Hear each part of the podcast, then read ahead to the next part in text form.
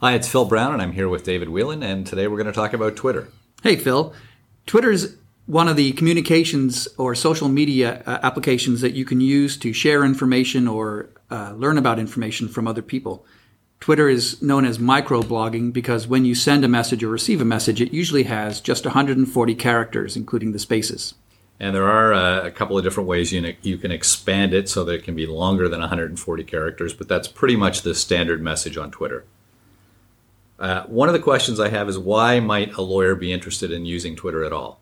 Well, one of the obvious reasons is to promote themselves or information that they want to share. And the, the, obvious flip side then is that if people are sharing information, then you can use Twitter to receive information. And so some of the messages will be statements about uh, something that a person has done. Uh, but many of the messages that come out on Twitter that are really valuable will have a link to information that you may not have known about. So it can be good for learning about companies, learning about potential clients, uh, and learning about uh, research topics or other information related to your practice. So research, uh, a research tool is one aspect of Twitter. Uh, and another might be uh, sort of increasing their profile and engaging clients. Absolutely. Uh, certainly the increasing profile part. I think one of the challenges with Twitter is that you don't really get to decide who follows you or, or finds you. So um, as you start to use Twitter or other microblogging platforms, and, and sharing messages, the people will start to follow you based on the content that you send out. So the more authentic you are and the more information that you share that is value, share that is valuable to others, uh, the greater your likelihood of having people follow you. And and one of the things we should mention about Twitter is to to access or read everyone's tweets if they're unprotected. Uh, you don't actually have to be a follower. Absolutely. Uh, it's a wide open platform in that sense. You can read anyone's uh, not just current tweets, but you can also go back through an archive and read anything they've ever sent out. Right. And a follower on Twitter is similar if you're uh, familiar with it with a like or a friend on Facebook. Um, once you start to follow someone on Twitter or someone starts to follow you, they receive every message that you send out, or if you're following them, you receive everything that they share. So as you start to follow people, you'll need to select the people who send the number of messages that you can handle, uh, because obviously people who are sharing heavily during the day uh, might swamp your ability to actually follow all of the information coming through on Twitter. So, so maybe that's one of the things we can talk about is the the potential for information overload with Twitter. Yes, I think it's it's very easy to do, and, and part of it comes down to your approach to using social media. Some people prefer to follow uh, thousands of people and be followed by thousands of people without the intent of seeing every message that comes by. So if your intent is to see all of the information that's being sent out by the people you're following, then you really need to follow a relatively small number of people to make that manageable. And another way to manage that uh, would also be the creation of lists. Right. And uh, Twitter it, it allows you to use lists from within their software, but you can also use third party applications like Hootsuite. Uh, and a list allows you to aggregate or identify a number of people who are talking about a particular topic. It might be your practice area or a particular case. Um, and then you can set up a list of those people so that all of that traffic is, is essentially sidelined out of your main Twitter stream, your main flow of messages, so that when you have time, you can go and look at all of the posts that are specifically from those people or on a given topic if you're creating a list based on a keyword or uh, some other search term. And there's a number of different ways you can uh, search the internet for uh, Twitter messages or tweets, as they call them. Um, something like Topsy, um, or any of the Internet Archives or Tweet Archivist, uh, they all would work in terms of being able to pull up archival tweets. Right. And another great way that Twitter allows you to aggregate is that if you're searching uh, on Google for a keyword, uh, it will obviously return all sorts of content. And then if you go to topsy.com, which is a social search engine, you can narrow it down to particular uh, elements of social media.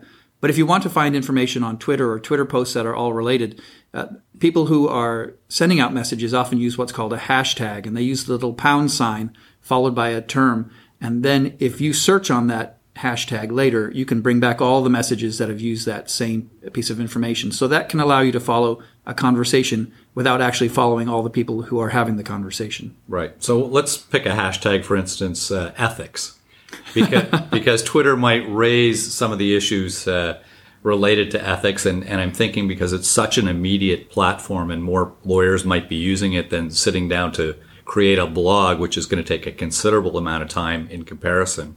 Um, what are some of the ethical issues? I think the very first one is uh, when you decide to sign up for Twitter or for some other site and you create your handle, your online name, uh, you need to make sure that it is a name that identifies you and not necessarily uh, best lawyer in Ontario or whatever the other handle might be. So I think your name choice is your very first step. And hopefully, people aren't using Twitter to give legal advice. So perhaps building in a proviso into their identity might be a good idea as well. Absolutely. And I think that you need to be very careful about following clients or sharing information about uh, who your clients are in the same way that you wouldn't share that information uh, outside your office in a coffee shop or at the courthouse. Right. So confidentiality is being is a key concept to remember using Twitter. And I, I can say that I have seen uh, some tweets out there where lawyers have identified the client that they're acting for uh, that very morning. Absolutely. And Twitter has the same issue that uh, your documents do. There is metadata in your uh, tweets. So if you're using an iPhone or another device that says where you are when you send your Twitter message, that location information might actually be passed on. So, say for example, you're at your client's office and you've just uh, bagged the client, uh, they've retained you, uh, and you send out that Twitter message. You may actually be sending out that information without it actually being in the message that you send out to Twitter. Right, and and that's uh, the same with any kind of social media or or using uh, smartphones these days. Uh, a lot of time you have your location turned on and people know where you are and and might know you're not at home. Right. One of the things you can do is to protect yourself Obviously, if you're using Twitter as a marketing tool, then you need to make your account as open as possible so that people who are interested in following your messages, whether they are actually your followers or not, uh, can do so. Uh, but if you're not interested in using it for marketing, but just want to share information or, or to create an online environment, you can protect your account so that only people who you authorize to access your Twitter messages uh, can can then see the messages that you're you're sharing. Right, and and so you can. There's a little checkbox uh, when you start your Twitter account, or uh, it's in your um, preferences, and you can actually check off that box to protect your tweets. Um, and you could use it just as an internal social media uh, communication tool as well. Right, just set it up for you and your staff or other colleagues that you want to uh, interact with. And, I was just going to say, and then you'd have to approve each one, and you could look at each other's streams and share things within the office, sort of a small intranet, I guess. Right, and be aware that just like uh, with email and other platforms where you communicate, once you've sent out that Twitter message, whether it's public or in a locked account, that inf- Twitter message can then be passed on to others outside that protected environment. So, say you share a message or send out a message to your Twitter followers, but it's a protected group, if they then retweet it, which is essentially a forwarding uh, message, that message then goes out beyond the protected environment. Right. And, and I, I guess another thing I'd mention in regard to that would be the concept of civility. Uh, if you are sending out messages or uh, retweeting, uh, passing on other people's messages, you still have to keep an eye on civility as a concept. Right. One of the interesting challenges for lawyers is since they're supervising others, if they have staff who are using Twitter, whether it's in a, a locked environment or open, and particularly for marketing purposes, they still will have an, a responsibility for supervising the tweets that that person sends out. Right, and and uh, so direct supervision, uh, another one of the rules, uh, good one to mention. Uh, and I suppose one of the other things that you might consider in your office is as part of a social media policy would be who owns all of these accounts when your employees leave if they're using them. Right. That's been an interesting development, which is employers then looking at their employees' private accounts or what started as private accounts, but then have morphed into uh, valuable resources for the company because the person who is connected both to the company and to the, the concept and the followers uh, now has a, a valuable portfolio of information. And, and whether that goes with the employee if they leave the firm, uh, or if the firm can somehow uh, hold on to that. Great. So that's more than 140 characters, but that's kind of our snapshot of Twitter. Thanks. Thanks, Phil.